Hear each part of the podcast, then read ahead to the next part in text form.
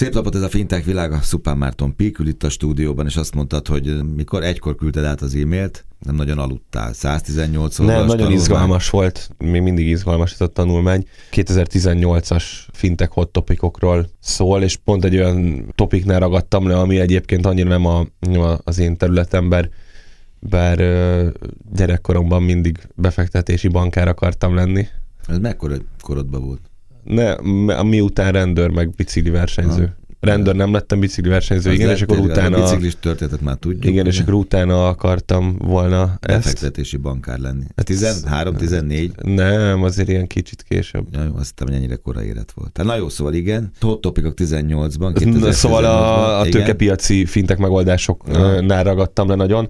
Azt fogjuk egy kicsit boncolgatni, meg két hát nagyon komoly céget fogunk megnézni. De előtte szerintem menjünk végig azon, Ja. hogy mik voltak tényleg itt a, a, a hot topicok. Ez egy, ez egy CB Insights-os eh, tanulmány alapján készül, de én egy kicsit megmondom őszintén, hogy bele vittem a fintek világának a gondolatiságát is, szóval egy kicsit, kicsit ez ilyen CB Szubjekt- Insights fintek világa kóprodukcióból ö, kijött hot topic lista. Mhm. Hozzátettem, kicsit elvettem belőle kicsit. Első helyre a digitális bankokat tettem, ez a, CB Insights-nak a tanulmányában nem szerepelt. Gondolom azért, mert ők nézték a globális piacot, meg az európai piacot is kifejezetten, de, de, de az amerikai piacon a tavalyi évben annyira nem volt jellemző, hogy bármilyen digitális bank előre tört volna. Voltak persze itt folyamatosan híreket is adtunk, vagy hírt is adtunk ezekről, de ott, ott talán nem ez vitte a, a primet, de hát én azt gondolom, hogy, hogy itt a monzós, revolútos sikerek, akár a tőkebevonásokra gondolunk, akár az új piacokra, akár a, van, aki szerint a legkomolyabb magyar eh, fintech eh, történés, ez a Revolut volt, ezt nem tudom, hogy miért gondolják, ez egy konkurens hírportál Magyarországon, annak ellenére, hogy itt november végén konkrétan kijelentették, hogy már pedig nem, Nem. csinálnak forintos Igen, kártyát, tehát ez szerintem nem, egy, nem, nem a legkiugróbb magyar uh, sztori ehhez képest mondjuk egy Blue Ops-nak a sikere, ugye a faluvégi Balázsék akik ráadásul magyarok, és itt fejlesztenek, és innen indultak világ körüli hódításra szerintem egy komolyabb sikersztori, de, de globális szinten tény, hogy, hogy nagyon komolyan előre törtek itt több digitális bankból lett egy, egy egyik pillanatról a másikra unikorn is, úgyhogy én szerintem ezt raktad az első én ezt helyre. tettem első, Oké. első helyre, igen. Második helyre, ezt igazából szívem szerint tudod, hogy utolsó helyre tettem Igen. volna. Kriptomegoldásoknak a ez azért volt hot topic, mert nagyon sokat, én kicsit úgy, úgy, úgy állítottam össze ezt a listát, hogy nem, nem feltétlenül a technológiai fejlődést, meg, meg tőkebevonásokat, meg piaci szereplést vettem első helyre, hanem, hanem kicsit ilyen bulvárosabban, hogy miről hallottunk nagyon sokat. Mm. Tehát ténylegesen a hot topic kifejezésnek próbáltam megfelelni ezzel Mi a a listával. leveg- Hát a kriptó az nagyon benne volt a levegőben, az, hogy folyamatosan zuhant. Hát ugye itt a, a 20 ezer dollár körüli eh, árfolyamról mondjuk egy, egy bitcoin ilyen 3005-ig Igen, oldalazott, vagy száguldott, vagy zuhant, vagy nevezze mindenki, ahogy szeretné. Viszont, viszont egy kicsit nagyobb távlatban, 3-5 évben nézzük, hogy mit történt 2018-ig. Látunk például olyan tőzsdét, vagy ilyen bitcoin váltó platformot, aminek volt három, három, három és fél évvel ezelőtt 200 ezer ügyfele, az is sok már, de ez egy globális szem, és 13 millió darab ügyfélig ment föl. Most egy ilyen politikus módjára számokkal dobálozunk, hogy 65 ezer százalékos növekedés. Ez brutális, tehát ez melyik politikus nem mondana szívesen ilyen GDP növekedést, nem? De Akár négy év alatt eredmény négy- Négy év alatt 65 ezer százalékot nőtt az életminőség, nem, de, de hogy, hogy, hogy itt ilyenek, ilyenek történtek, izgalmas. A tavalyi év az itt inkább arról szólt tényleg a, a, a kriptodevizák zuhanásáról, illetve a technológiai fejlődésről, fejlesztésekről, és egyre inkább szofisztikálódik ez, azt láttam, Meg hogy arról, hogy ez a dolog ketté válik.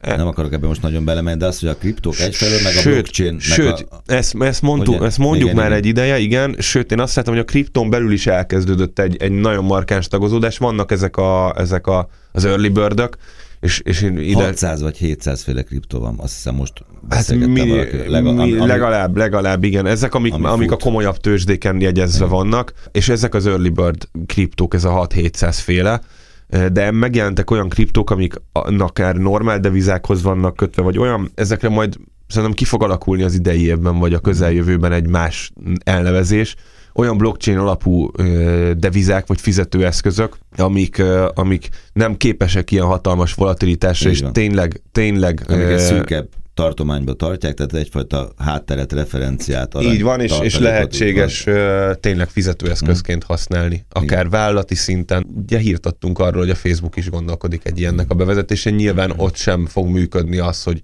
hogy napon belül 30-40 százalékot ingadozik, és a Coca-Cola nem tudja kiszámolni, hogy éppen 10 ezer dollárért vagy, vagy 16 ezer dollárért hirdet az adott órában. Úgyhogy nem csak, hogy maga a blockchain piac válik ketté, de a kriptodeviza piac is nagyon markánsan elkezdett ketté válni. Robin Hood story? Ott is vetted az elején. hát ide beletette a tőkepiacokat, arról majd beszélünk egy kicsit részletesebben, hogy ugye csak hogy sztorizgassunk kicsit a, a, a Robin Hood nagyot ment hír szempontjából, ilyen hot topic szempontból a tavalyi évben csináltak egy csomó hülyeséget, meg egy csomó jó dolgot is persze. Kilistáztam neked a, a fintech.hu-s cikkeket, egy, egy, egy 6-7 alkalommal hírtattunk a tavalyi évben, lett még többször a Robin Hoodról, hogy a Robin Hood a nevében is hordozza egy, egy ingyenes kereskedési platformot, vagy utal a nevével erre egy ingyenes kereskedési platformot ad magánszemélyeknek, amit, amit mi nem szeretünk mert nem a platformot, hanem ezt az üzleti modellt. Volt egy az Amazontól igazolt egy, egy nagyon komoly üzletfejlesztési vezetőt, szerintem nem, nem egy elhanyagolható hír, hiszen, hiszen töredékeméretű vállalatról van szó.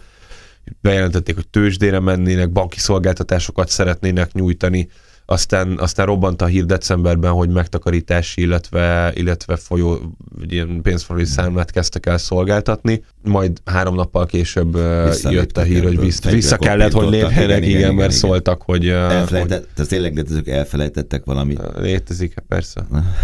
igen. Vagy a hír úgy szólt, hogy vagy a mentegetőzés valamit elfelejtettek. Igen valamilyen rubrikát kitölteni. Hát rubrikát kitölteni, meg beadni, meg engedélyt kérni, engedélyt kérni igen. igen. Hát ezt, ezt, ezt, ja. ezt mondhatjuk, hogy elfelejtették, tudod, ez olyan, mint amikor bemegyek a boltba, és akkor kisétálok fizetés nélkül, és ja, bocs. Igen, elfelejtettem. Van ennek másik neve is, de hát mondjuk, hogy elfelejtették.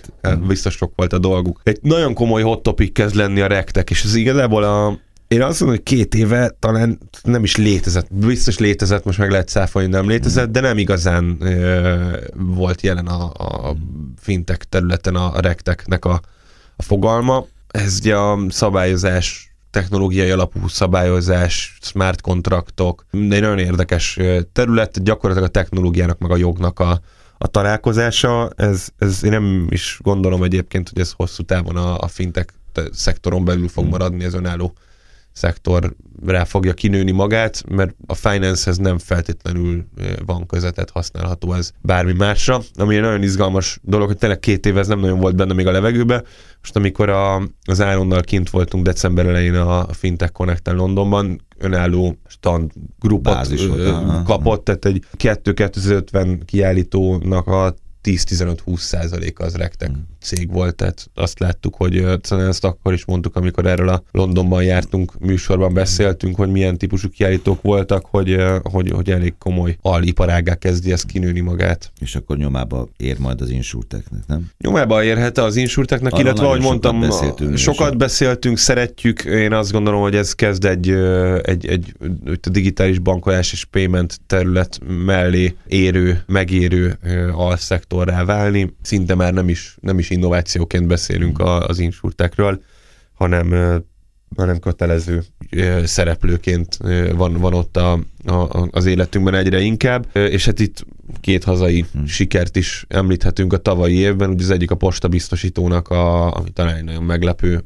együttállás, tehát egy nagyon innovatív vezetés van, itt is voltak többször, ugye a, a vezérigazgató hölgy is, Panduri Csanett is volt velünk, talán ez tavaly előtt volt, illetve Mester Péterrel telefonon, illetve személyesen is beszélgettünk a műsorunkban, ők övék a Hello Brand, illetve a Cserisk volt az, aki egy nagyon komoly tőkeinjekciót kapott az anya cégétől, és komoly óriás plakát, meg TV kampányjal elindult, ami, ami úttörő a a régiós fintek szektorban, és nem csak az insurtek szektorban, ők ugye az Emma nevű mester, vagy mesterséges intelligencia chatbotjukkal uh, rohanták le a, a, az országot, és Kurtis Krisztián volt velünk a, a műsorban a tavalyi évben. És mielőtt akkor rátérnénk a tőkepiacokra, röviden, hosszabban, közepes hosszúsággal, a, a, szerintem egy külön hot topicként említhető az Amazonnak a, a menetelése a tavalyi évben. Egyrészt az, hogy, hogy fölkerült az 1000 milliárdos cégek listájára az Apple mögé, mellé, aztán fölé,